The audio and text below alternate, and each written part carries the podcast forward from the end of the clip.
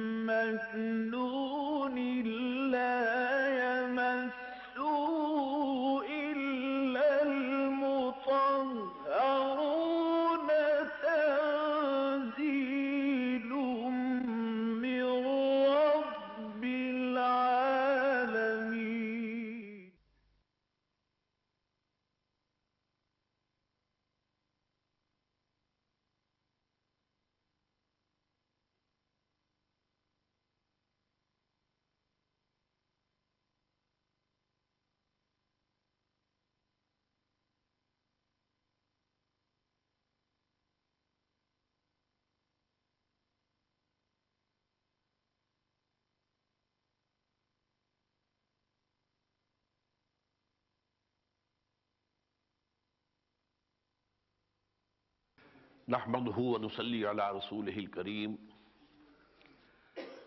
أما بعد فقد قال الله تبارك وتعالى كما ورد في سورة البائدة أعوذ بالله من الشيطان الرجيم. بسم الله الرحمن الرحيم. يا أيها الذين آمنوا لا تتخذوا اليهود والنصارى أولياء. بعضهم أولياء بعض. ومن يتولهم منكم فإنه منهم. إن الله لا يهدي القوم الظالمين. فترى الذين في قلوبهم مرض يسارعون فيهم. يقولون نخشى أن تصيبنا دائرة. فعسى الله أن يأتي بالفتح أو أمر من عنده فيصبحوا على ما أسروا في أنفسهم نادمين. ويقول الذين آمنوا أهؤلاء الذين أقسموا بالله جهد أيمانهم إنهم لمعكم حبطت أعمالهم فأصبحوا خاسرين.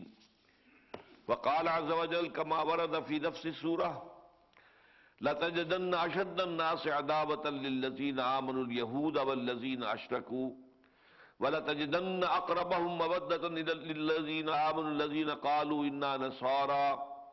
ذلك بأن منهم قسيسين ورهبانا وأنهم لا يستكبرون صدق الله العظيم رب اشرح لي صدري ويسر لي أمري واحلل عقدة من لساني يفقهوا قولي اللهم ربنا ألهمنا رشدنا واعذنا من شرور أنفسنا اللهم أرنا الحق حقا وارزقنا اتباعه وأرنا الباطل باطلا وارزقنا اجتنابه۔ آمین یا رب العالمین۔ سورہ معاہدہ کے بارے میں یہ بات میں اس سے پہلے عرض کر چکا ہوں کہ اس کی اکتالیسویں آیت سے لے کر چھیاسیویں آیت تک یہ سورہ مبارکہ کا قلب ہے، اہم ترین حصہ ہے۔ ان میں سے جو ہم نے آیات پڑھ لی ہیں، ان میں جو ساتواں رکوع تھا، جو سات آیات پر مشتمل تھا، وہ بعض اعتبارات سے قرآن مجید کا اہم ترین مقام ہے۔ یہ کہ وہاں تین مرتبہ فرمایا وہ ملم یحکم بمان اللہ فولا کام الکافرون وہ ملم یحکم بمان اللہ فولا کام الظالمون وہ ملم یحکم بمان اللہ فولا کام الفاسقون جو لوگ اللہ کی اتاری ہوئی شریعت کے مطابق فیصلے نہیں کرتے، وہی تو کافر ہیں، وہی تو ظالم اور مشرق ہیں، وہی تو فاسق اور نافرمان ہیں۔ تو گویا کہ شریعت کے بارے میں اور پھر اس میں وہ آیت بھی آئی، لکل جالنا امن کم شرتم و منہاجا اللہ تعالیٰ نے مختلف رسولوں کے ذریعے سے اپنی مختلف شریعتیں ذرا ذرا اختلاف کے ساتھ نازل کی ہیں۔ منہاج بھی رسولوں کا ایک دوسرے سے مختلف ہمیں نظر آتا ہے۔ ہمارے لیے اصل دلیل، اصل رہنما اور ہمارے اوپر اصل حجت جو ہے، وہ منہاج محمدی ہے اور شریعت محمدی علیہ صاحب مسلاط والسلام۔ اب یہ جو حصہ ہے جو آج جو ہم پڑھنے لگے ہیں، تین آیات اس میں سے میں نے آپ کو تلاوت کر کے سنائی ہیں۔ اکیاون، باون تریپن اور پھر چونکہ خاص مسئلے میں جو آیت نمبر اکاون میں بات آئی ہے، اس سے ذرا ایک مختلف بلکہ بعض اعتبارات سے متضاد رائے آئی ہے۔ اسی سورہ مبارکہ کی آیت نمبر بیاسی میں، تو اس پر بھی گفتگو ہوگی، لہذا میں نے اس کی بھی تلاوت کی ہے۔ اب آئیے پہلے ان تین آیات کا حق ادا کریں۔ یا ایو الذین آمنوا اہل ایمان، یا اے ایمان کے دعوے دارو، لا تتخذوا الیہود والنصارى اولیاء، یہودیوں اور عیسائیوں کو اپنے دوست مت بناؤ۔ اولیاء جمع ہے ولی کی، اور ولی بہت ہی جامع لفظ ہے۔ دوست، مددگار، حامی، پشت پناہ حمایتی یہ سارے تصورات جمع کیجیے تو لفظ ولی بنتا ہے۔ لہذا ولی جو ہے اہل ایمان کا، اسی سورہ مبارکہ میں اگلے رکو میں بات آ جائے گی کہ اہل ایمان کے ولی تو اللہ ہے، اس کا رسول ہے اور اہل ایمان ہے، بس۔ ان کا جو جو دائرہ ہے یہ موالات کا، باہمی موالات کا جو تعلق ہے، یہ مسلمانوں کے اندر رہے گا۔ لہذا یہاں کہا جا رہا ہے کہ یہودیوں اور عیسائیوں کے اپنے دوست مت بناؤ، پشت پناہ مت بناؤ اپنے حمایتی مت بناؤ، اپنے مددگار مت سمجھو۔ بعض ہم اولیاء بعض۔ وہ خود ایک دوسرے کے ولی ہیں۔ ان کی دوستیاں آپس میں ہیں، ان کا گٹھ جوڑ آپس میں ہے۔ وہ لوگ اصل میں جو کچھ نظر آ رہے ہیں، اس سے ذرا مختلف ہے۔ اور وہ اندر جو اندر خانے ملے ہوئے ہیں، جڑے ہوئے ہیں۔ بعض ہم اولیاء بعض۔ ومن يتولهم منكم فانه منهم اور جو کوئی بھی تم میں سے مسلمانوں، ایمان کے دعوے داروں، ان کے ساتھ دوستی رکھے گا۔ انہیں اپنا حمایتی سمجھے گا، انہیں اپنا مددگار سمجھے گا، انہیں اپنا پشپنا سمجھے گا، تو اللہ کے نزدیک وہ انہی میں شمار ہوگا۔ یہودیوں سے دوستی کر رہے ہو تو تم بھی پھر یہودی ہو۔ عیسائیوں سے دوستی کی ہے تو پھر تم بھی عیسائیوں میں شمار کیے جاؤ گے۔ ان اللہ لا يهدي القوم الظالمین، یقیناً اللہ تعالیٰ ایسے ظالموں کو، ایسے نافرمانوں کو، ایسے حد سے گزر جانے والوں کو زبردستی ہدایت نہیں دیتا۔ لا یادی کا ترجمہ ہمیشہ یہ ہوتا ہے کہ زبردستی نہیں کرتا، اللہ ہدایت تو دیتا ہے۔ اگر ان میں سے بھی کوئی ظالم آدمی ہے لیکن ہدایت کی کوئی طلب اس کے اندر پیدا ہو جائے تو اللہ اسے ہدایت دے دے گا۔ کوئی فاسق ہے، فاجر ہے، اگر ہدایت کی طلب اس میں پیدا ہو جائے تو اللہ اسے ہدایت دے دے گا۔ لیکن یہ ظالموں کو، فاسقوں کو ناہنجاروں کو، اللہ کے باغیوں کو اللہ زبردستی ہدایت نہیں دیتا۔ اس لیے ظاہر بات ہے کہ اس پر تو پورا جو نظام ہے، تخلیق کا، پھر وہی جو ہے، درہم برہم ہو جائے گا۔ اللہ نے انسان کو بنایا ہے اور یہ زندگی جو ہے، دنیاوی زندگی، اسے امتحان کا وقفہ دیا ہے۔ اردو میں ہستی سے تو ابھرا ہے، مانند حباب، اس زیاں خانے میں تیرا امتحان ہے زندگی۔ اس امتحان میں ظاہر بات ہے کہ لازم ہے کہ ایک شخص کو اختیار ہو، کہ جو راستہ وہ اختیار کرنا چاہے اس پر وہ چلے، تاکہ اسی کے مطابق اس کو جزا یا سزا ملے۔ اگر اللہ زبردستی ہدایت دے، تو پھر تو وہ سوال جو جزا و سزا کا سارا فلسفہ ہے، وہ باطل ہو جاتا ہے۔ اس لیے فرمایا ان اللہ علیہ دل قوم الظالمین اب یہاں جو بات فرمائی گئی ہے کہ یہودیوں اور عیسائیوں کو اپنے دوست نہ بناؤ، تو اس میں اگرچہ خطاب تو ہو رہا ہے، یا الزین آمن سے، اور میں نے بارہا عرض کیا ہے کہ قرآن مجید میں منافقوں کو کبھی بھی یائی اور لذینہ نافقوں کہہ کے خطاب نہیں کیا گیا۔ وہی چونکہ مسلمانوں ہی میں شامل تھے، ایمان کے دعوے دار تھے، ایمان کے مدعی تھے مسلمانوں میں شامل تھے۔ حضور کی امامت میں نمازیں ادا کرتے تھے، مسجد نبوی میں آتے تھے، دعوے بھی کرتے تھے کہ ہم مسلمان ہیں۔ لہذا انہیں یا الزینہ نافقو، پوری مرتبہ، پورا، پورے قرآن میں ایک مرتبہ بھی نہیں کہا گیا۔ تو یہاں بھی در حقیقت جو روح سکون منافقین کی طرف ہے۔ اور یہ ہم پڑھ آئے ہیں کہ بتا دیا گیا مسلمانوں کو کہ تمہارے اندر ایسے لوگ موجود ہیں کہ جو جو تمہارے دشمن ہیں، جو تمہارے پاس نہیں آتے ان کے لیے جاسوسی کرنے کے لیے تمہارے پاس آتے ہیں۔ تمہاری محفلوں میں بیٹھتے ہیں تاکہ تمہاری خبریں جا کے انہیں پہنچائیں اپنے شیاطین کو۔ ویزا خلا شیاتی نہیں کالو انا باق انما نان مستحض مسلمانوں میں گھلتے ملتے ہیں صرف دکھاوے کے لیے۔ اصل میں وہ آتے ہیں شرارتوں کے لیے، کوئی مواد حاصل کرنے کے لیے۔ تو فرمایا کہ انہی کی طرف سے خطاب ہو رہا ہے کہ اے وہ لوگوں جو ایمان کے دعوے دار ہو، دیکھو، اپنے رویے پر، اپنی روش پر نظر ثانی کر لو۔ اور اس کی اصلاح کر لو اس سے پہلے کہ اللہ کی کوئی بڑی پکڑ آ جائے۔ یہودیوں کو اور عیسائیوں کو اپنا دوست، اپنا پشت پناہ اپنا حمایتی، اپنا مددگار نہ سمجھو، نہ بناؤ۔ یہ لوگ آپس میں ان کا گٹھ جوڑ ہے۔ ان کی دوستی آپس میں ہے۔ اسی میں اصل میں آپ کو میں بعد میں بتاؤں گا کہ اسی اعتبار سے ذرا سی مختلف صورتحال ہے جسے کوئی شخص چاہے تو متضاد بھی کہہ سکتا ہے، جو آیت نمبر بیاسی میں آ رہی ہے۔ یہاں وہ اس کا ذکر میں پھر بعد میں کروں گا ان کا پہلے ہم ان تین آیات کا حق ادا کر لیں۔ وَمَنْ يَتَوَلَّهُمْ مِنْكُمْ فَإِنَّهُ مِنْهُمْ۔ جو کوئی تم میں سے ان کے ساتھ دوستی کا، ان کے ساتھ جو ہے دلی محبت کا رشتہ استوار کرے گا، تو اللہ تعالیٰ جو ہے ان کو انہی میں شمار کرے گا۔ پھر وہ یہودیوں میں اور عیسائیوں ہی میں شمار ہوگا۔ ان اللہ لا يهدي القوم الظالمین اللہ تعالیٰ ایسے ظالموں کو زبردستی ہدایت نہیں دیتا۔ فَتَرَ الَّذِينَ فِي قُلُوبِهِمْ مَرَضٌ۔ تو تم دیکھتے ہو کہ وہ لوگ کہ جن کے دلوں میں مرض ہے، بیماری ہے، روگ ہے، اس سے مراد ہے نفاق۔ فی قلوبہم مرض فزادہم اللہ مرضا ولہم عذاب علیم بما كانوا یکذبون۔ وہ مرض جو ہے نفاق کا ہے۔ تم دیکھو گے جن کے دلوں میں مرض ہے، یسارعون فیہم۔ وہ بھاگ دوڑ کر کے انہی میں گھسنے کی کوشش کرتے ہیں۔ انہی عیسائیوں سے، یہودیوں سے اپنے تعلق روابط کو استوار کرنے کی اور مضبوط سے مضبوط کرنے کی کوشش کرتے ہیں۔ اس کی وجہ یہ تھی کہ اصل میں تو نہ وہ ان کے ساتھ تھے، نہ ان کے ساتھ تھے۔ ان کا سارا معاملہ تھا اپنے مفادات سے۔ اب انہیں یہ اندازہ جو ہے نہیں ہو رہا تھا کہ یہ جو جنگ چل رہی ہے، اہل ایمان ایک طرف ہیں اور مشرقین عرب دوسری طرف ہیں، اس کا کیا نتیجہ نکلے گا؟ ہو سکتا ہے کہ مسلمانوں کو فائنلی جا کر شکست ہو جائے اور کفار عرب جو ہے مشرقین عرب، ان کو فتح حاصل ہو جائے۔ تو ان کے ساتھ ہمیں اپنے کچھ نہ کچھ گڈ آفیسز برقرار رکھنے چاہیے، تاکہ اس وقت جو ہے پھر ان سے کہہ سکیں کہ دیکھیے، ہم بھی آپ کے ساتھ تھے، ہم آپ کی مدد کرتے رہے، ہم آپ کو ان کی خبریں پہنچاتے رہے، ہم آپ کے لیے جاسوسی کرتے رہے۔ تو ہم تو آپ کے جو ہے بڑے فرما بردار رہے ہیں اور بڑے متعاون ہم نے آپ کے ساتھ کیا ہے۔ اور یہ بھی ہو سکتا ہے کہ مسلمانوں کو اللہ تعالیٰ فتح دے دے۔ فائنل وکٹری جو ہے اہل ایمان کی ہو جائے۔ تو اہل ایمان سے بھی اپنا تعلق بالکل منقطع نہیں کرنا ہے، ان کے اندر بھی جڑ کر رہنا ہے۔ ان سے بھی کہنا ہے کہ ہم تم ہی میں سے ہیں۔ تو اصل بات کیا تھی؟ یہ جو ہم اس سے پہلے پڑھا ہے لا الہ الا ولا الہ الا سورہ نساء میں۔ یہ منافق نہ ان کی طرف ہوتے ہیں، نہ ان کی طرف ہوتے ہیں۔ ان کا سارا معاملہ جو ہے، ان کا قبلہ اور کعبہ جو ہے، وہ اپنے مفادات ہے وہ اپنے مفادات کو دیکھتے ہیں اور اس کی تحفظ کے لیے ان کا یہ طرز عمل ہے۔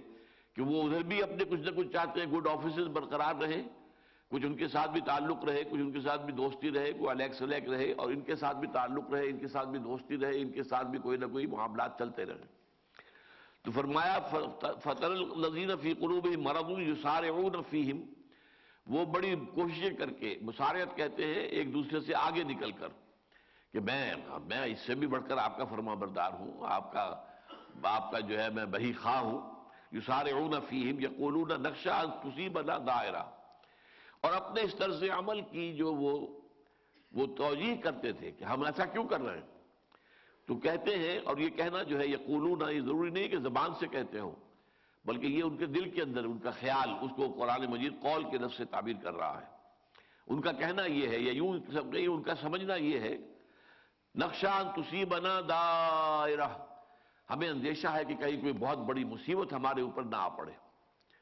دائرہ کوئی شے کہ جو محیط ہو جائے، احاطہ کر لے اور ہمارے اوپر مصیبت جو ہے ایسی آ جائے تو اس سے ہم بچاؤ اپنا کرنا چاہتے ہیں۔ اس بچاؤ کے لیے ہم ان سے ملتے ہیں، جلتے ہیں، ان سے گفتگو کرتے ہیں، ان سے محبت کی پینگیں بڑھاتے ہیں۔ تو ہمیں چونکہ اندیشہ ہے کہ کہیں ہمیں بہت بڑا نقصان اور بہت بڑا گزن نہ پہنچ جائے۔ اب یہ جو آیات ہیں یہ ہمارے آج کل کے جو مسلمان حکمران ہیں، ان پر صد فیصد راست آتی ہے۔ اس دور کا منافق اور تھا، آج کا منافق اور ہے۔ وہ منافق جو تھے، وہ جان بوجھ کر دھوکہ دیتے تھے مسلمانوں کو۔ یہ سب کے سب لوگ کیا ہیں؟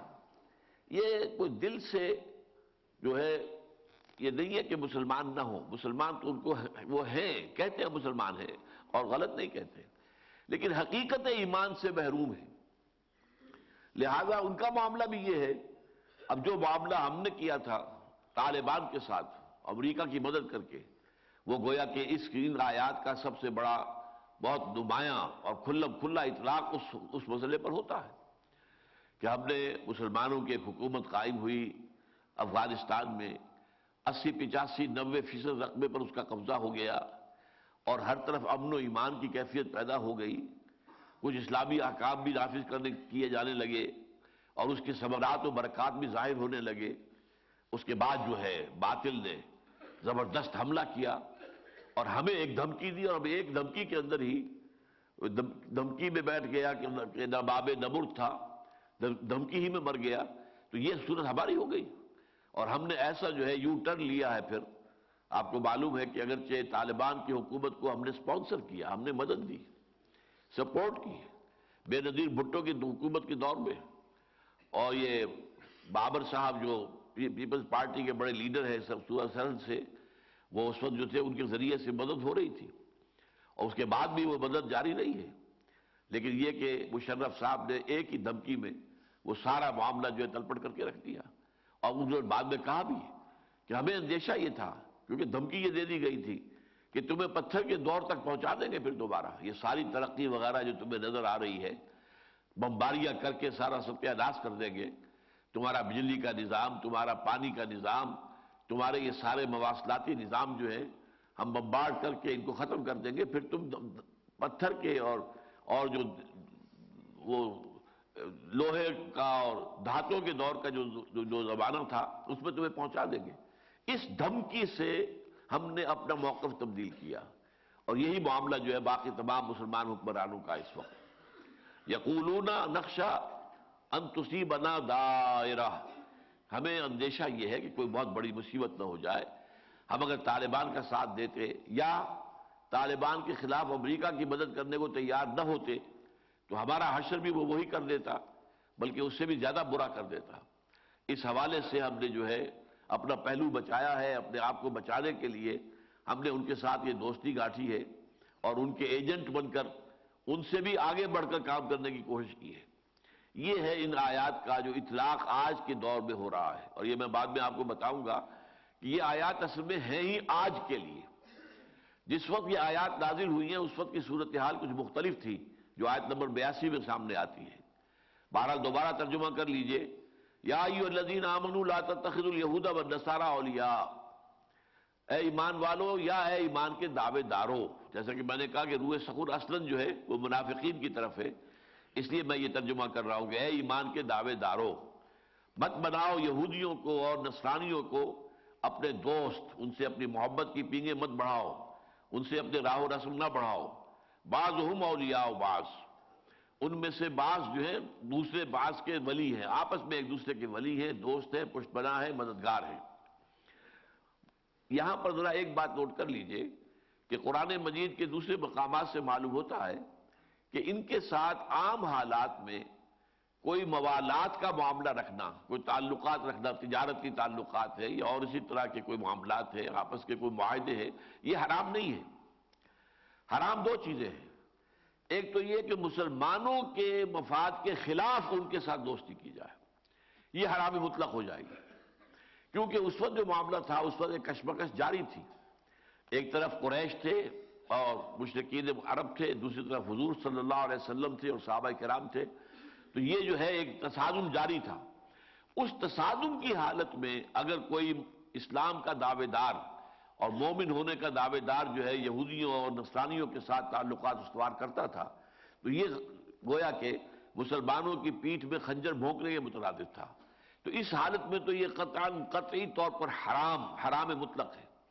البتہ عام حالات میں یہ ہے کہ ان کے ساتھ تعلقات رکھنا تجارت کی تعلقات، لین دین کے معاملات یا کوئی اور بھی معاہدات ہو سکتے ہوں، کوئی بین الاقوامی سطح پر، جن سے کسی مسلمان کو کوئی نقصان نہ پہنچ رہا ہو۔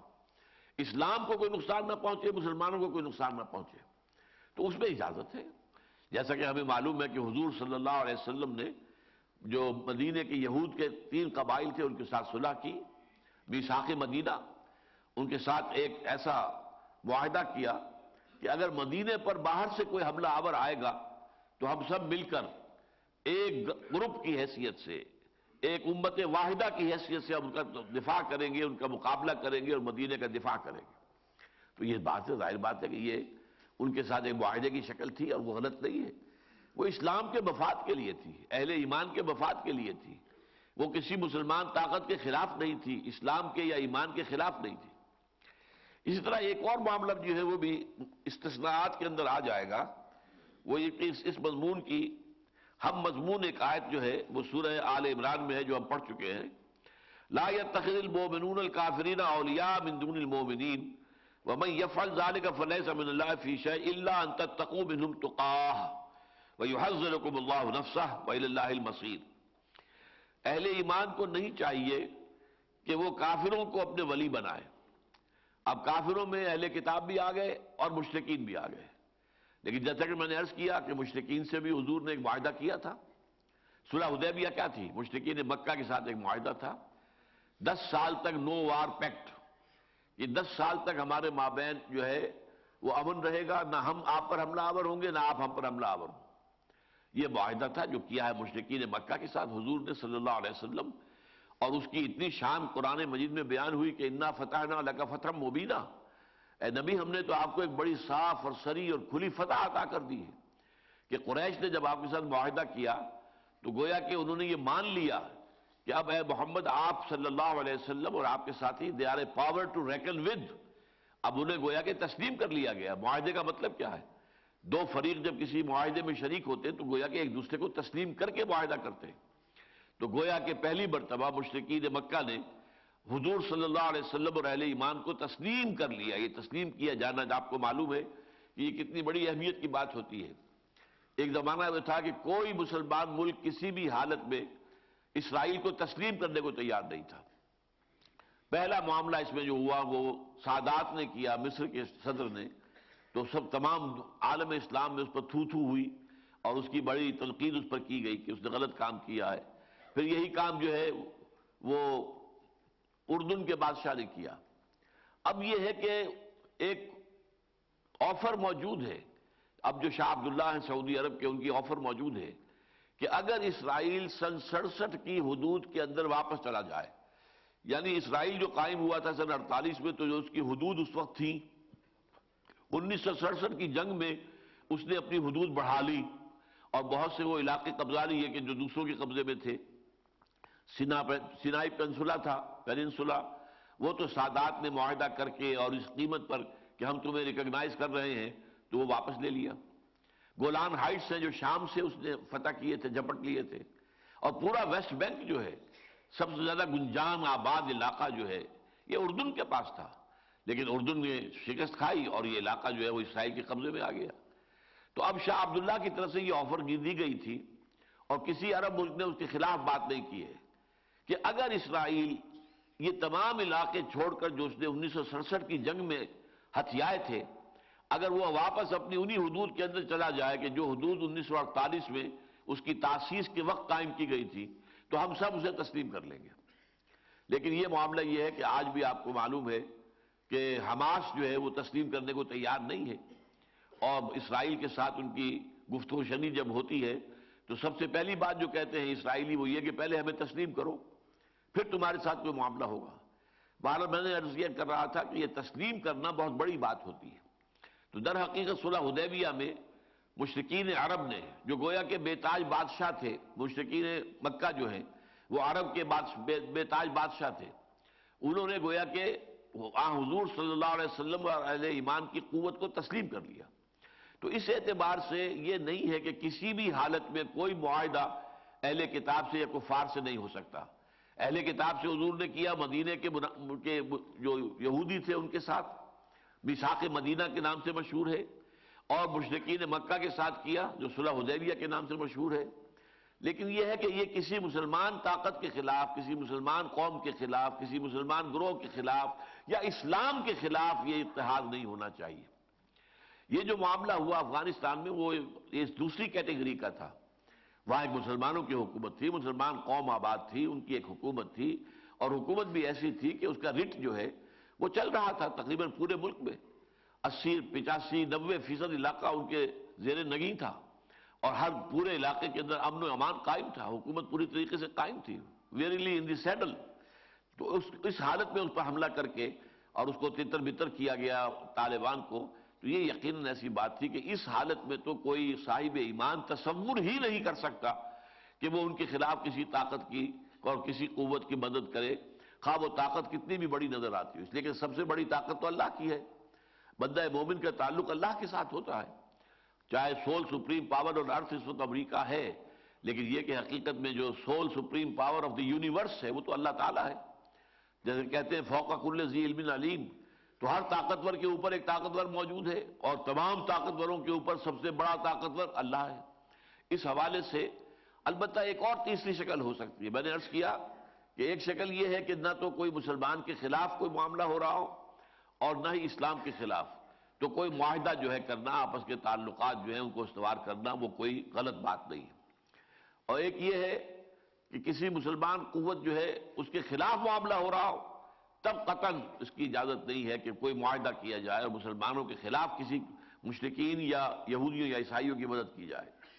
ایک تیسری شکل یہ ہے کہ مسلمان کہیں پر کمزور ہو اور انہیں حکومت کا یا جو بھی آس پاس کی طاقتور قوتیں ہیں، ان کا اندیشہ ہو اور یہ محسوس کرتے ہو کہ ہم ان کا مقابلہ کرنے کی پوزیشن میں نہیں ہیں۔ تو ان سے ظاہری طور پر ایک ظاہری دوستی کا تعلق استوار کر لیں۔ یہ ہے وہ جو سورہ آل عمران کی آیت میں آیا آیا ہے۔ لا يتخذ المؤمنین الکافرین لا يتخذ المؤمنون الکافرین اولیاء من دون المؤمنین۔ اہل ایمان، کافروں میں سے کسی کو اپنا بولی نہ بنائیں، اپنے پشت پناہ، ساتھی، مددگار، محبت کرنے والا نہ بنائیں۔ اہل ایمان کو چھوڑ کر یا اہل ایمان کے خلاف۔ وَمَنْ يَفْعَلْ ذَلِكَ فَلَيْسَ مِنَ اللَّهِ فِي شَيْءٍ۔ اور جو کوئی یہ حرکت کرے گا تو پھر اس کا اللہ کے ساتھ کوئی تعلق نہیں۔ آج جو ہم نے آیت پڑھی اس میں یہ ہے کہ وَمَنْ يَتَوَلَّهُ مِنْكُمْ فَإِنَّهُ مِنْهُمْ جو کوئی بھی تم میں سے ان کے ساتھ دوستی اور دلی محبت کا تعلق استوار کرے گا، پھر اللہ کی نگاہوں میں وہ انہی میں شمار ہوگا۔ وہ بھی یہودیوں میں اور عیسائیوں میں شمار ہوگا۔ وَمَنْ يَفْعَلْ ذَلِكَ فَلَيْسَ مِنَ اللَّهِ فِي شَيْءٍ إِلَّا أَن تَتَّقُوا مِنْهُمْ تُقَاهَ ہاں اگر تم ان سے بچنے کے لیے، کسی کے شر سے بچنے کے لیے بھی بسا اوقات جو ہے، وہ انسان اس کی کوئی تھوڑی سی ظاہری طور پر کوئی اس کا کوئی عزت کر دیتا ہے، کوئی مدارات جس کو کہتے ہیں اردو زبان میں، مدارات۔ تو بعض بار کوئی ظاہری مدارات کی حد تک۔ لیکن یہ کہ اس کو بھی پھر جب آگے کھینچ لیا جائے ربڑ کی طرح، تو پھر یہ اہل تشیع کا تقیہ بن جاتا ہے۔ کہ دل میں تو آپ سمجھتے ہیں، ان کے خیال کے مطابق۔ نعوذ باللہ بن ذالک۔ قطر یہ بات صحیح نہیں ہے کہ حضرت علی یہ سمجھتے ہو کہ حضرت ابو بکر صدیق کی خلافت جو ہے وہ غاسبانہ ہے اور غلط ہے اور باطل ہے اور ظالم ہے اور پھر بھی تعاون کر رہے ہو۔ اور حضرت عمر کی خلافت جو ہے غلط ہے اور باطل ہے اور پھر بھی تعاون کر رہے ہو۔ اور تعاون بھی اس درجے کا کہ حضرت عمر فرماتے لولا علی لہلک عمر۔ اگر علی نہ ہوتے تو عمر تو ہلاک ہو جاتا۔ رضی اللہ تعالی عنہما، اس کی وجہ کیا تھی؟ آپ کو معلوم ہے، حضرت عمر کے زمانے میں اس تیزی کے ساتھ جو ہے دارالاسلام کی حدود بڑھی ہے اتنا بڑا علاقہ آ گیا ہے کہ اس کا انتظام کرنا کوئی آسان کام نہیں تھا۔ یہ حضرت علی تھے رضی اللہ تعالیٰ عنہ جنہوں نے وہ سارا انتظامی معاملہ سنبھالا ہے۔ یعنی یوں سمجھیے کہ آج کی اصطلاح میں ہم کہہ سکتے ہیں کہ ہوم منسٹر یا یہ کہ چیف چیف سیکرٹری جو تھے، اس حکومت کے خلافت راشدہ میں حضرت عمر کے دوران وہ در حقیقت حضرت علی تھے۔ سارے دیوان انہوں نے مرتب کیے ہیں، سارے رجسٹر انہوں نے مرتب کیے ہیں، آبادی جو ہے اس کا سینسس کیا ہے، سارا معاملہ کیا حضرت علی نے رضی اللہ تعالیٰ عنہ۔ تو حضرت عمر فرماتے ہیں کہ لولا علی لہل کا عمر۔ اگر علی نہ ہوتے اور ان کا یہ تعاون نہ ہوتا میرے ساتھ، تو میں تو ہلاک ہو جاتا۔ یہ ساری ذمہ داری میں کیسے سنبھالتا؟ تو یہ ایک بالکل دوسری بات ہے کہ یہ سمجھا جائے کہ یہ سارا تقیہ میں ہو رہا تھا۔ قطر نہیں، معاذ اللہ سما معاذ اللہ سما معاذ اللہ۔ البتہ یہ کہ کسی وقت عارضی طور پر مجبوری میں، جیسے کہ آپ کو معلوم ہے کہ مجبوری میں جان بچانے کے لیے کلمہ کفر بھی کہا جا سکتا ہے۔ قرآن مجید میں صحیح اجازت دی گئی ہے۔ لیکن یہ کہ دل کے اندر جو ہے کوئی کیفیت نہ آئے کفر کی، زبان سے کوئی کلمہ کفر کہہ کے اپنی جان بچا لی جائے تو اجازت ہے۔ اگر کہ رخصت ہے، یہ عظیمت نہیں ہے۔ لیکن رخصت جو ہے وہ بھی جائز تو ہوتی ہے نا۔ آپ کے علم میں ہے کہ یہ تین افراد کا خاندان جو تھا، حضرت سمیہ رضی اللہ تعالی عنہ اور ان کے شوہر یاسر رضی اللہ تعالی عنہ اور ان دونوں کے بیٹے حضرت عمار ابن یاسر، ان تینوں پر شدید ترین تشدد کیا۔ ٹارچر، تہائی درجے کا، جس کا کہ آپ تصور بھی نہیں کر سکتے۔ اور آخر میں تنگ آ کر کہا کہ ایک دفعہ تم کہہ دو کہ ہاں ان بتوں میں بھی کچھ حقیقت ہے، یہ بھی ہے کسی درجے میں ہم مانتے ہیں، میں تمہیں چھوڑ دوں گا۔ لیکن حضرت یاسر، حضرت سمیہ دونوں نے یہ کلمہ کفر زبان سے نکالنے سے انکار کر دیا جان دے دی، اس نے ہلاک کر دیا۔ لیکن حضرت عمار ابن یاسر نوجوان تھے، بس ان سے جھیلا نہیں گیا۔ انہوں نے کلمہ کفر کہہ کر جان بچا لی۔ پھر اس کے اوپر اتنی پشیمانی تاری ہوئی کہ انہوں نے اپنے آپ کو ایک ستون سے باندھ لیا اور کہا کہ اب یہاں سے تو حضور خود آ کر اگر مجھے کھولیں گے تو میں کھلوں گا ورنہ میں یہیں پر جان دے دوں گا۔ اتنا صدمہ ہوا انہیں کہ میں نے یہ کیا کیا؟ کیا کر بیٹھا میں؟ ایسی شدید پشیمانی۔ حضور تشریف لائے، آپ نے اپنے ہاتھ سے کھولا کہ ٹھیک ہے، اب مار، یہ بھی اس کی بھی اجازت ہے۔ جو کچھ تمہارے والدین نے کیا ہے وہ تو بہت اونچا مقام حاصل کر لیا انہوں نے، بہت بلند عظیمت کا مقام۔ لیکن یہ کہ رخصت یہ موجود ہے کہ دل میں کوئی بات نہ ہو، لیکن یہ کہ زبان سے صرف کلمہ کفر کہہ کے جان بچا لی جائے تو اس کی اجازت ہے۔ تو اس معنی میں اللہ ان منہم تقاہ ویحذرکم اللہ نفسہ اب اس میں پتہ کی بات کیا کہی۔ اللہ تمہیں اپنے آپ سے ڈراتا ہے۔ اللہ سے ڈرو، کسی اور سے نہ ڈرو۔ یہ کتنی ہی طاقتور نظر آ رہے ہوں۔ ظاہر بات ہے کہ اللہ تعالیٰ ان سے زیادہ طاقتور ہے۔ اس کے ساتھ جڑے رہو، اس کے ساتھ اپنے تعلق کو قائم رکھو۔ وَإِلَى اللَّهِ الْمَصِيرُ بِالْآخِرِ تو اللہ ہی کی طرف تمہیں لوٹ کر جانا ہے۔ اب پھر آ جائیے انہی تین آیات کی طرف جو آج ہمارے عزیز درس ہیں۔ یا ایو الذین آمنوا لا تتخذوا اليهود والنصارى اولیاء بعضهم اولیاء بعض۔ اے ایمان کے دعوے دارو، یہودیوں اور عیسائیوں کو اپنے دوست مت بناؤ۔ وہ خود ایک دوسرے کے دوست ہیں۔ اور جو کوئی بھی دوستی کرے گا ان سے، تعلقات استوار کرے گا ان سے فَإِنَّهُ مِنْهُمْ وہ انہی میں شمار ہوگا۔ ان اللہ علیہ یہد القوم الظالمین اللہ تعالیٰ ظالموں کو زبردستی ہدایت نہیں دیتا۔ فَتَرَ الَّذِينَ فِي قُلُوبِهِمْ مَرَضٌ يُسَارِعُونَ فِيهِمْ يَقُولُونَ نَخْشَىٰ أَن تُصِيبَنَا دَائِرَةٌ۔ تو تم دیکھتے ہو کہ جن لوگوں کے دلوں میں مرض ہے، روگ ہے، یا تو نفاق ہے، یا ایمان اگر ہے تو اتنا کمزور ہے کہ وہ انہیں کسی اچھے طرز عمل پر آمادہ نہیں کر سکتا، صبر اور مسابرت کی تلقین نہیں کرتا۔ تو وہ انہی کے اندر گھسے جا رہے ہیں، اور گھسے جا رہے ہیں، وہ ٹھوکریں مار رہے ہیں۔ آپ نے دیکھا کتنی مرتبہ، کتنا کچھ کیا ہے ہماری حکومت نے طالبان کے خلاف، خاص طور پر القاعدہ کے۔ وہ بیچارے مسلمان جو اس زمانے میں جبکہ روسیوں کے خلاف جنگ جاری تھی، اور پوری دنیا میں غلغلہ بلند ہو گیا تھا۔ کہ جہاد فی سبیل اللہ ہو رہا ہے، جہاد فی سبیل اللہ ہو رہا ہے، جہاد فی سبیل اللہ ہو رہا ہے۔ تو وہاں سے لوگ چل کر آئے ہیں، کوئی الجزائر سے چلا آ رہا ہے، کوئی لیبیا سے چلا آ رہا ہے، کوئی سعودی عرب سے چلا آ رہا ہے۔ عرب ممالک کے لوگ آئے۔ اور پاکستان سے بھی بہت سے لوگ گئے، بہت سے گئے۔ تو یہ لوگ اب جب جب وہ چلا گیا روس، اب اس کے بعد جو آپس کی خانہ جنگی شروع ہوئی۔ اب یہ بیچارے نہ ادھر کے رہے، نہ ادھر کے رہے۔ انہیں معلوم تھا کہ اگر اپنے ملکوں کو واپس جائیں گے، تو وہاں تو ایجنٹ بیٹھے ہوئے امریکہ کے۔ وہ ہمیں فوراً پکڑ کر اور جیل میں ٹھونس دیں گے۔ لہذا وہ یہاں رہنے پر مجبور تھے۔ وہ منتظر رہے کہ کوئی شکل بہتری کی نکل نکل آئے اللہ نے پیدا کر دی۔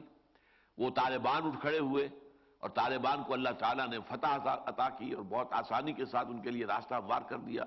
تب ان کے لیے دوبارہ پھر ایک موقع ہو گیا کہ طالبان کے خلاف جو کام کر رہے تھے شمالی اتحاد والے، پھر ان کے خلاف جنگ ہوئی، انہوں نے حصہ لیا۔ اب اس کے بعد جب وہ معاملہ ختم ہو گیا اب امریکہ صاحب آ گئے اور ان کے بعد اب بیچارے یہ کہاں جائیں؟ یہ کوئی پاکستان میں آ کے پناہ لی ہے، کچھ جو قبائلی علاقے کے اندر آ کر پناہ لی ہے، لیکن یہ کہ ایک ایک کو پکڑ کر جس طریقے سے پیش کیا گیا ہے اور وہ گوانٹانامو بے میں ان کو پہنچایا گیا ہے یا انہیں قتل کیا گیا ہے، ان کو اوپر جو ہے ملٹری ایکشن کیا گیا ہے، یہ سارا کام کیا ہے؟ یہ سارے فیم ہم ان کے لیے کوشش کر رہے ہیں۔ امریکہ کے امریکہ سے بڑھ کر حمایتی بن گئے۔ اور ان کا حال یہ کہ ہم جو بھی کچھ کر لیں، وہ کہتے do more do more do more اور کرو اور کرو اور کرو۔ اور تہس نہس کر دو ان طالبان کو۔ اور جو بھی ان کے ہمدرد ہیں، قبائلی علاقے میں، ان کو برباد کر دو۔ باجوڑ میں ابھی جو بمباری ہوئی ہے، وہ یقیناً امریکہ نے کی ہے۔ ہماری حکومت نے اس کی ذمہ داری خود لے لی تاکہ امریکہ کو بری کر دیں لیکن یہ کہ اصل میں تو صاف ظاہر ہے، اگر پاکستان کو کارروائی کرنی ہوتی تو وہ لینڈ فورسز بھیجتا، وہ علاقے میں جاتا، وہ اس کا اپنا ملک تھا، اس کی اس کی فورسز کو روکنے والا وہاں کوئی نہیں تھا۔ جو علاقہ تھا، اس کا محاصرہ کر لیتے، وہاں پر پوری طرح چھان بین کرتے، ایک ایک گھر کی تلاشی لے لیتے، سارا کام کر سکتے تھے۔ پھر اگر کہیں وہاں پکڑے جاتے کچھ لوگ، تو انہیں چاہے برطانیہ، امریکہ کے حوالے کرتے یا خود ان پر مقدمہ چلاتے۔ لیکن یہ جو ہوا ہے، وہ تو یقیناً کیا امریکہ نے، لیکن اس کا الزام خود ہم نے لے لیا تاکہ امریکہ پر بات نہ آئے، حرف نہ آئے۔ تو یہ حال ہے ہمارا۔ اور جیسا کہ میں نے عرض کیا کہ معلوم ہوتا ہے کہ یہ دو آیات جو ہیں، یہ تو خالص آج کے اس دور کے اوپر منطبق ہونے کے لیے نازل کی گئی ہے فتح الزین فی قلوب مرد یسارعون فیہم یقولون نقشہ ان تصیبنا دائرہ فعص اللہ یاتی بالفتح و عمر من عنده۔ تو ہو سکتا ہے، بلکہ عصا یہاں مانی دے رہا یقیناً ایسا ہوگا کہ اللہ تعالیٰ اہل ایمان کو آخر میں فتح عطا کر دے گا۔ یا اور کوئی ایسی نشانی ظاہر کر دے گا اپنی طرف سے کہ پھر انہیں ندامت کا سامنا رہے گا۔ علامہ صروفی انفسم نادمین جو کچھ انہوں نے اپنے دلوں میں چھپایا ہوا تھا، نفاق اور خوف جو تھا کفار کا، وہ اس کو اللہ تعالیٰ ظاہر کر دے گا، اس پر پھر یہ نادم ہو جائیں گے۔ حقیقت جب کھل جائے گی تو معلوم ہوا کہ اب ہم تو نہ ادھر کے رہے، نہ ادھر کے رہے، ندامت کے سوا کوئی چارہ کار نہیں رہے گا۔ وہ یقول الزین آمن الزین اقسم بلّہ جہاز امان لمحکم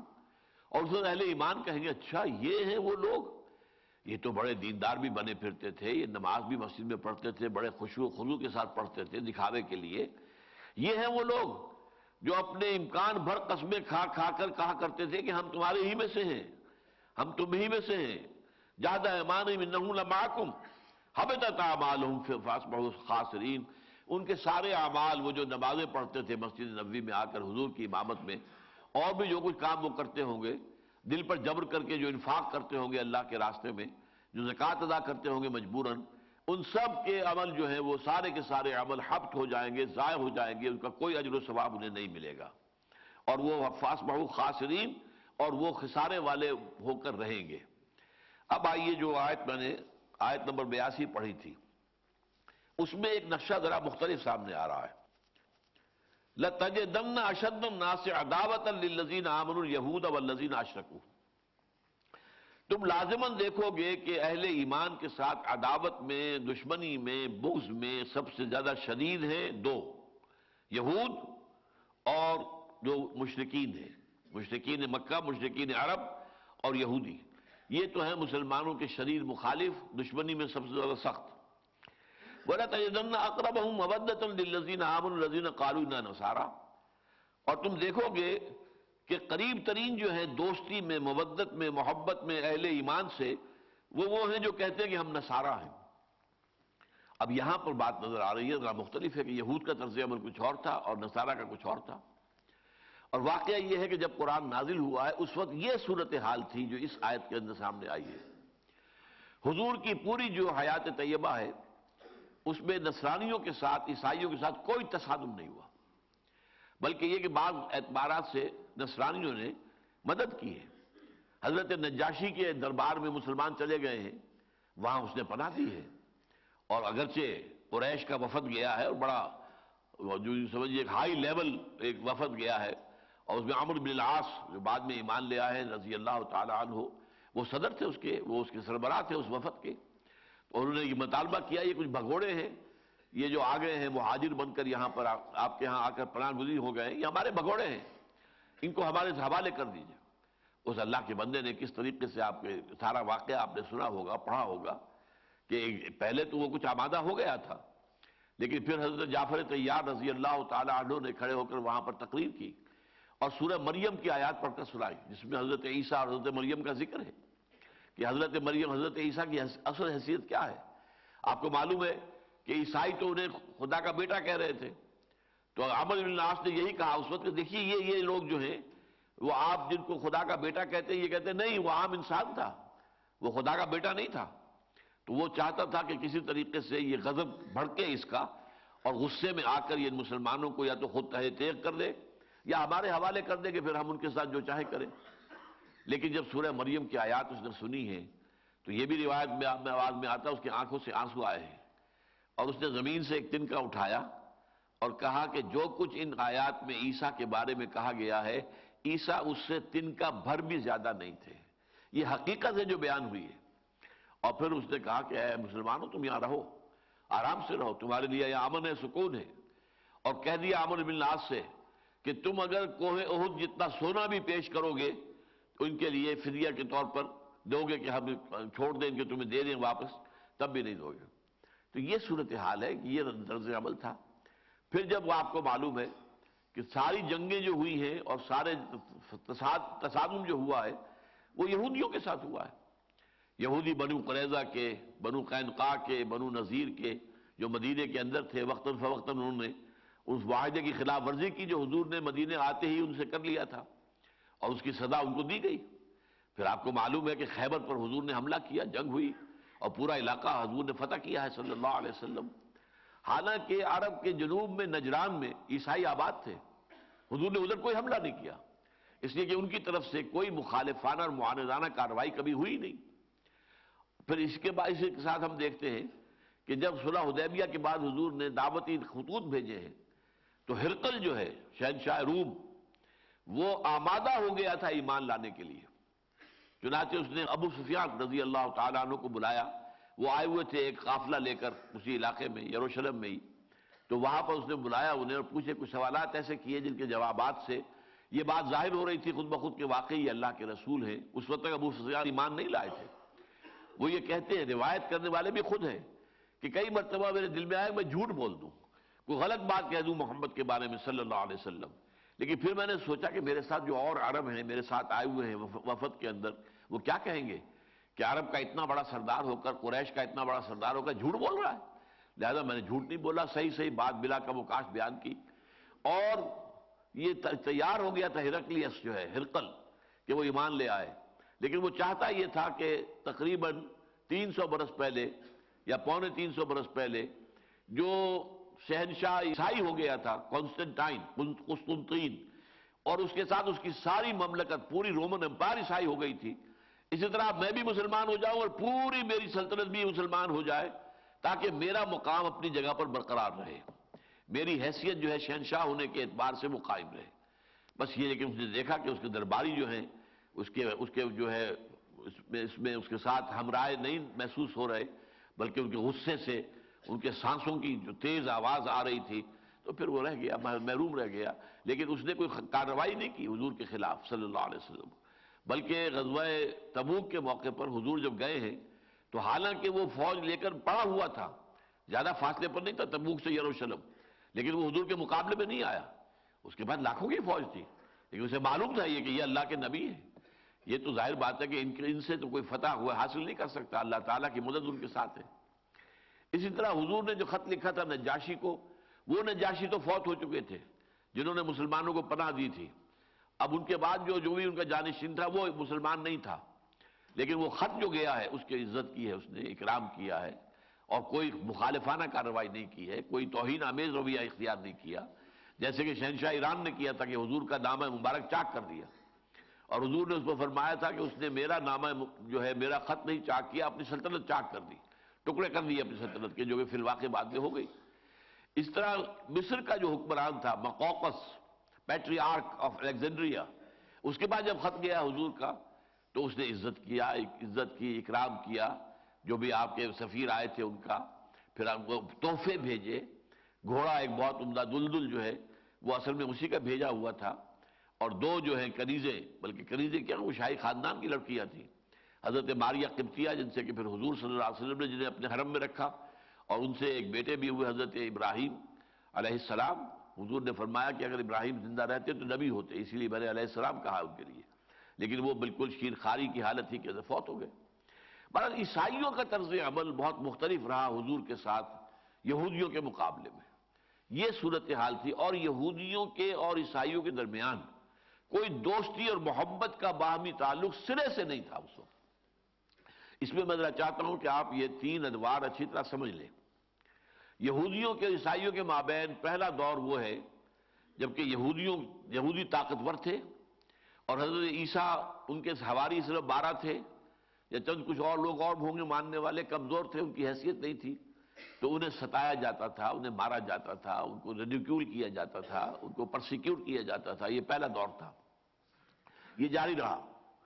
یہاں تک کہ پھر سینٹ پال کی کوشش سے رومی جو ہے مسلمان ہونے شروع ہو گئے، رومنز۔ اور یہ بات جو ہے اپنے پائے تکمیل کو پہنچ گئی سن تین سو عیسوی کے لگ بھگ کہ Constantine emperor of Roman empire, وہ ایمان لے، وہ عیسائی ہو گیا، حضرت عیسیٰ پر ایمان لے آیا اب اس کے بعد صورتحال بدل گئی۔ اب عیسائیوں کے ہاتھ میں طاقت آ گئی، قوت آ گئی۔ اب حکومت ان کی تھی۔ اب انہوں نے یہودیوں کو ستانا شروع کیا، مارنا شروع کیا۔ ان کی انتہائی بےزتی کرتے تھے پورے یورپ کے اندر، کیونکہ سن ستر عیسوی کے بعد سے یروشلم اور فلسطین کے علاقے سے یہودیوں کو نکال کر باہر کر دیا گیا تھا، جسے وہ ڈائسپورا کہتے ہیں۔ تو وہ کہیں یورپ میں چلے گئے تھے، مختلف ممالک میں، شمالی افریقہ کے ممالک میں، ایشیا کے ممالک میں۔ یہ ان کا انتشار کا دور ہے۔ تو جہاں کہیں بھی عیسائی ہوتے تھے وہ ان کے لیے ان کو تحقیر کرتے تھے، ان کی استحقار کے ساتھ پیش آتے تھے، ان کے اوپر ظلم کرتے تھے، تعدی کرتے تھے۔ انہیں شہروں کے اندر آنے کی بھی اجازت ہوتی تھی، جیسے کرفیو ہوتا ہے، دو گھنٹے کا کرفیو کھل گیا ہے۔ تو ایسے دو گھنٹے آ سکتے ہو شہر کے اندر، ورنہ باہر گھیٹوز میں وہ رہتے تھے، نفرت شدید کرتے تھے عیسائی ان سے۔ یہ دوسرا دور تھا۔ تو اسی دور میں ایک اور خاص واقعہ بھی پیش آیا ہے، وہ میں پھر آپ کو بتاؤں گا۔ یہ جو اصحاب الخدود کا واقعہ سورہ بروج میں آیا ہے۔ اس میں یہودی ایک بادشاہ تھا در حقیقت، جو کہ، جس کی حکومت قائم ہو گئی تھی یمن میں۔ اس یہودی شخص نے زو نواس اس کا نام تھا۔ اس نے نجران کے عیسائیوں پر شدید حملہ کیا اور مجبور کیا کہ وہ یہودیت اختیار کریں اور عیسائیت سے طائب ہو جائے اس وقت تک عیسائیت جو ہے وہ صحیح عیسائیت تھی۔ یعنی حضرت عیسیٰ علیہ السلام کے صحیح پیروکار جو تھے، شمعون۔ سائمن، اس کو کہتے ہیں انگریزی میں سائمن، ان کے حواریین میں سے شمعون جو تھے، وہ حق پر رہے ہیں، صحیح راستے پر رہے ہیں، تسلیس وغیرہ کا معاملہ نہیں انہوں نے کیا، توحید پر برقرار رہے۔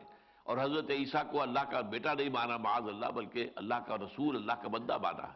تو اس حوالے سے جو شمعون کے یا سائمن کے جو پیروکار تھے، وہ نصارہ تھے۔ وہ اپنے آپ کو عیسائی نہیں کہتے تھے۔ یہ سینٹ پال کے جو متبعین تھے، انہوں نے اپنے لیے کرسچنز کا لفظ استعمال کیا، شروع کیا ہے۔ ورنہ اس سے پہلے وہ نصارہ کہلاتے تھے۔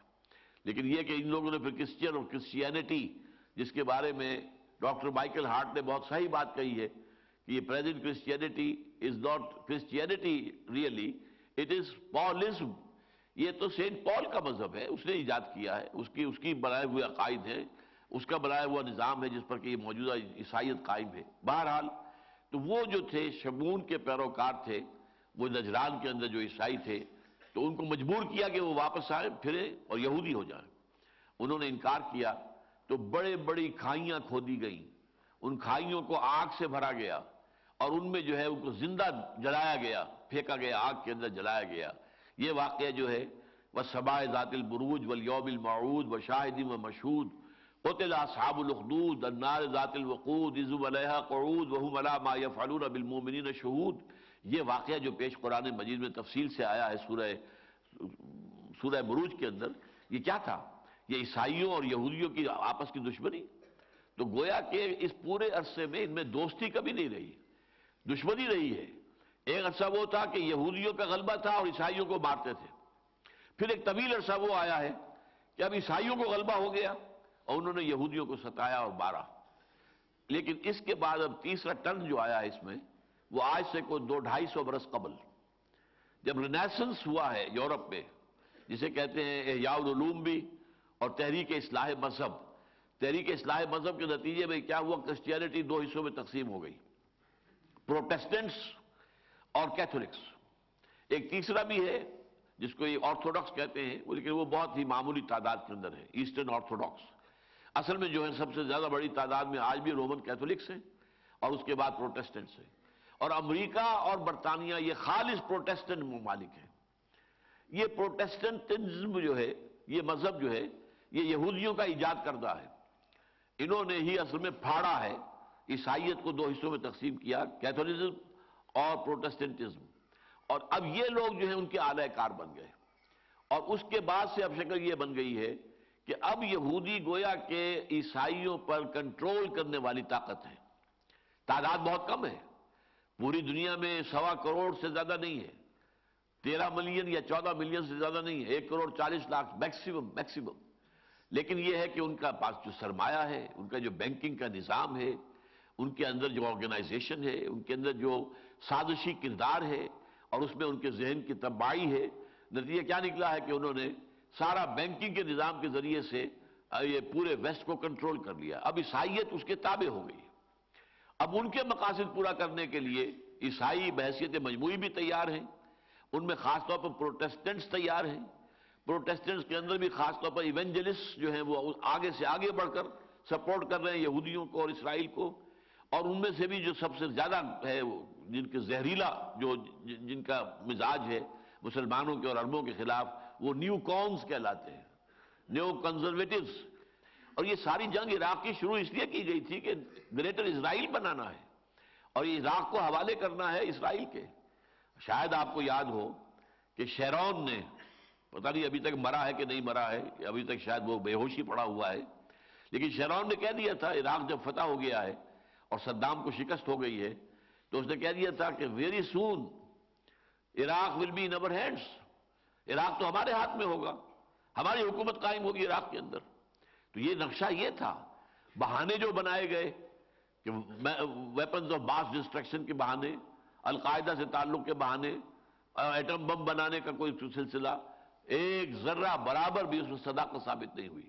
اور ڈھٹائی کا یہ عالم ہے کہ اس کے باوجود کھل کر جو ہے اپنی غلطی ماننے کو تیار نہیں ہے۔ لیکن اگر سے پھنس گئے بری طریقے سے، اس میں کوئی شک نہیں ہے کہ اس میں جو بھی صورتحال ہے، وہ ان کے لیے بہت پریشان کن ہے۔ لیکن اصل قدم یہ تھا یہ دو پریشانیاں آئی ہیں یہودیوں کو۔ ایک عراق میں جو صورتحال ہو گئی، وہ اس امید میں تھے کہ عراق تو ہمارے پاس آ گیا، ہماری جھولی میں گر جائے گا۔ امریکہ اسے جو ہے فتح کر کے ہمارے حوالے کر دے گا۔ کہ اب ڈیموکریسی تم سکھاؤ انہیں۔ تمہیں معلوم ہے ڈیموکریسی، انہیں تو معلوم ہی نہیں ہے۔ تو ڈیموکریسی کا سبق تم دو، ان کو ٹرین کرو۔ اور نمبر دو یہ کہ ان کا جو خیال ہوا تھا کہ حزب اللہ کو چند گھنٹوں کے اندر ختم کر کے رکھ دیں گے، جو لبنان کے اندر انہوں نے جو ریزسٹنس دکھائی ہے اور جس طرح کا مظاہرہ کیا ہے تو یہ دو بڑے سیٹ بیکس ہیں جو پہنچے ہیں اسرائیل کو۔ اسی لیے ابھی ذرا وہ دبی ہوئی زبان میں باتیں کر رہا ہے۔ آفر بھی کر رہا ہے۔ حماس کو بھی آفر کر رہا ہے کہ تم اگر یہ یہ باتیں مان لو تو ہم تمہیں تسلیم کر لیں گے اور تمہارا جو ہے تمہارے ساتھ تعلقات جو ہے بحال کروا لیں گے اور پوری دنیا سے تمہاری امداد کا سلسلہ جو ہم نے منقطع کروایا ہے وہ اس کو دوبارہ بحال کروا دیں گے۔ تو یہ سارا معاملہ جو ہے، تو یہ اصل میں ان کے درمیان تین دور ہیں جو سامنے رہنے چاہیے۔ پہلا دور یہودی طاقتور تھے، عیسائی کمزور تھے، تھوڑے تھے، انہیں ستاتے تھے یہودی، یہ پہلا دور تھا۔ دوستی بہرحال نہیں تھی، محبت نہیں تھی۔ دوسرا دور، جس میں کہ عیسائیوں کو غلبہ حاصل ہو گیا، زبردست غلبہ حاصل ہو گیا۔ ان کی رومن امپائر جو ہے، پوری عیسائیت کو اختیار کر لیا اس نے۔ لہذا اس وقت اب دور وہ آیا کہ عیسائیوں نے پھر گن گن کر بدلے لیے ہیں یہودیوں سے۔ اور آپ کو معلوم ہے کہ یہی عیسائی اور یہودی دشمنی کا ایک واقعہ ہے کہ جو سورہ بروج کے اندر میں نے ابھی آپ کے سامنے رکھا ہے کہ سامنے آیا ہے کہ بیس ہزار کے قریب تعداد آتی ہے۔ اصل میں ان آیات کے بارے میں مختلف روایات ہیں۔ مولانا سید ابو العلیٰ مودودی صاحب نے اپنی تفہیم میں وہ ساری روایات نقل کی ہے پھر جو ایک بات سب سے زیادہ انہیں قوی نظر آئی ہے، اس کو بیان کیا ہے۔ اس لیے کہ وہ جو کنٹمپریری ہسٹورینز تھے، ان کے بیانات کے ساتھ بھی مطابقت اس رائے کی بنتی ہے کہ یہ اصل میں ایک یہودی حکمران تھا۔ جو جس نے کہ نجران کے عیسائیوں پر حملہ کیا، ان کو فتح کیا، پھر انہیں مجبور کیا کہ وہ عیسائیت کو ترک کر دیں اور یہودیت اختیار کریں۔ ان کے انکار پر ہزاروں، بیس ہزار کی تعداد آتی ہے کہ ان کو زندہ جلایا گیا۔ اور یہ واقعہ جو ہے، حضور صلی اللہ علیہ وسلم کی ولادت سے کل سمجھئے کہ بیس، پچیس برس پہلے ہوا ہے۔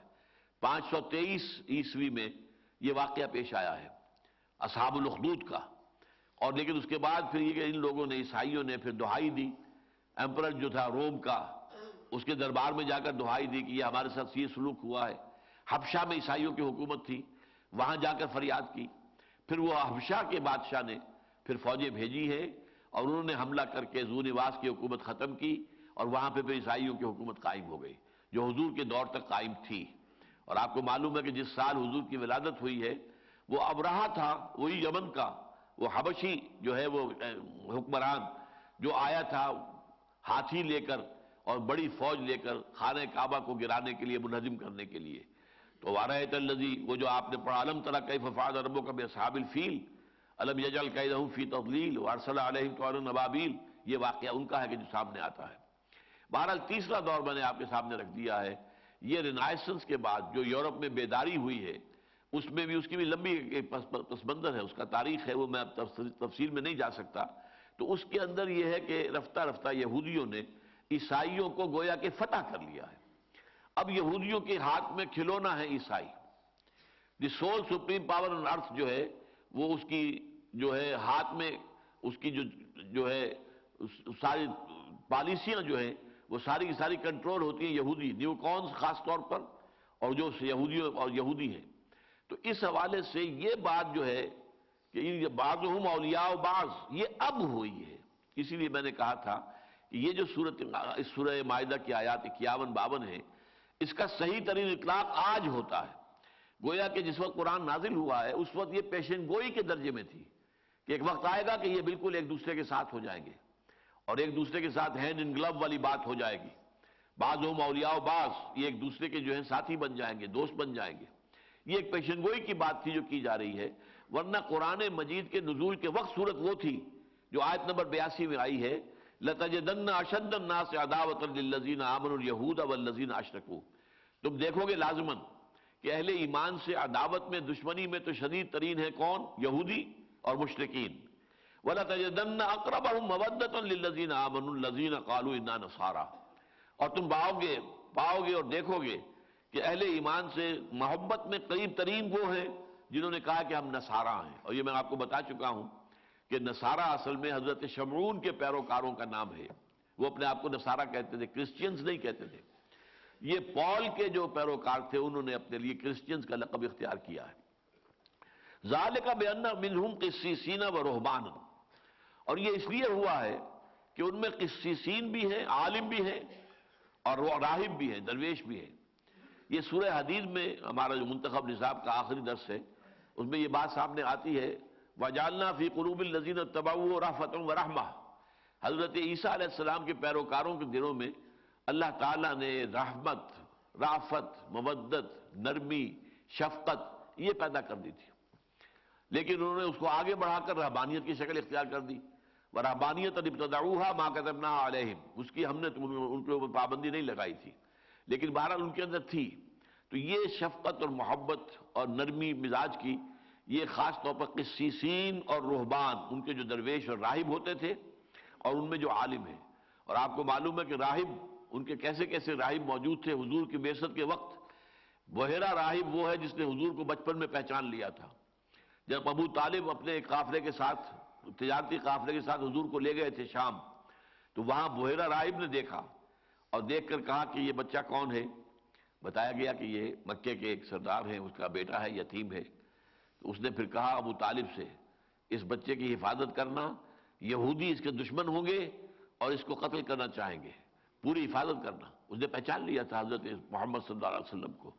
تو اسی طریقے سے ایک اور راہب تھا، جس نے کہ حضرت سلمان فارسی رضی اللہ تعالیٰ عنہ کو ہدایت کا راستہ دکھایا۔ اللہ نے اس کو ذریعہ بنا دیا۔ کیونکہ وہ تو فارس میں پیدا ہوئے تھے۔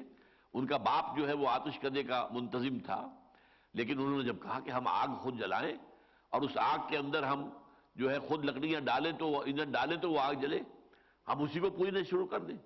لہذا وہ اپنے اس دین سے تائب ہو کر، پھر جیسے حضرت ابراہیم کو نکلنا پڑا تھا اپنے باپ کے گھر سے، وہ بھی نکلے۔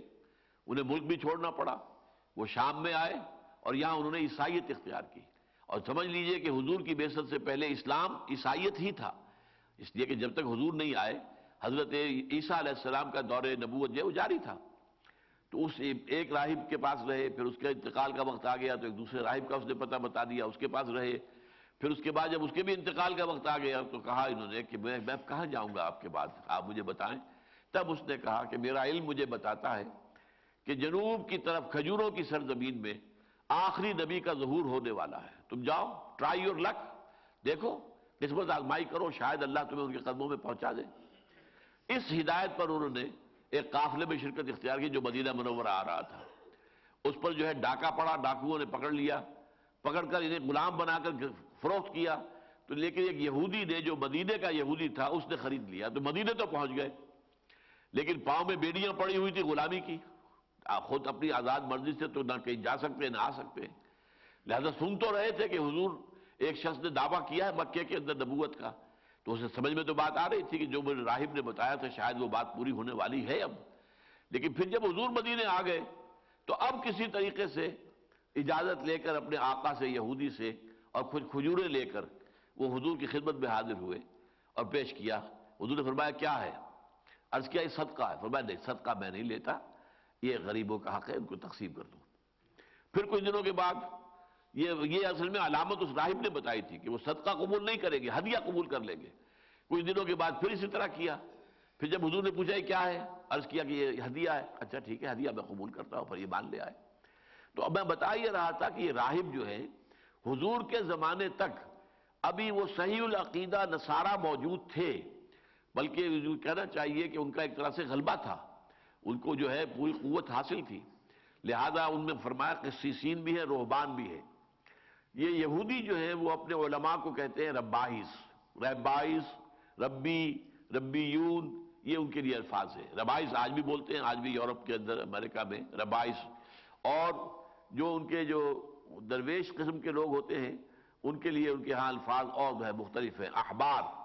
احبار علماء کے لیے ہے ربائی جو ہے وہ خدا رسیدہ لوگوں کے لیے۔ عیسائیوں میں قسیسیس اور رہبان، راہب وہ ہیں درویش بنش۔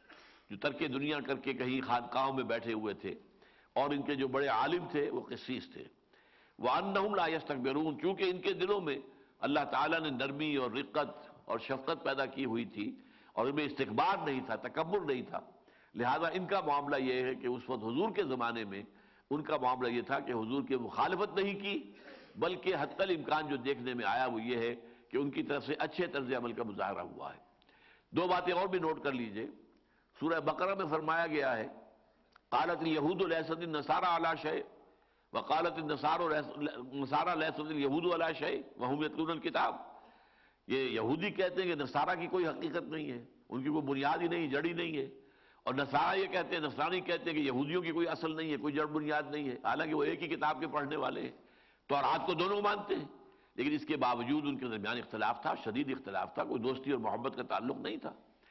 اسی طریقے سے ان کا اگر قبلہ جو ہے یروشلم تھا، جو ہیکل ہیکل سلیمانی یہ قبلہ تھا، لیکن اس میں بھی عیسائی جو ہیں، وہ مشرقی طرف کرتے اور یہودی مغرب طرف رخ کرتے یہ کہ حضرت سلم علیہ جو وہ کہ مشرق میں کیا تھا۔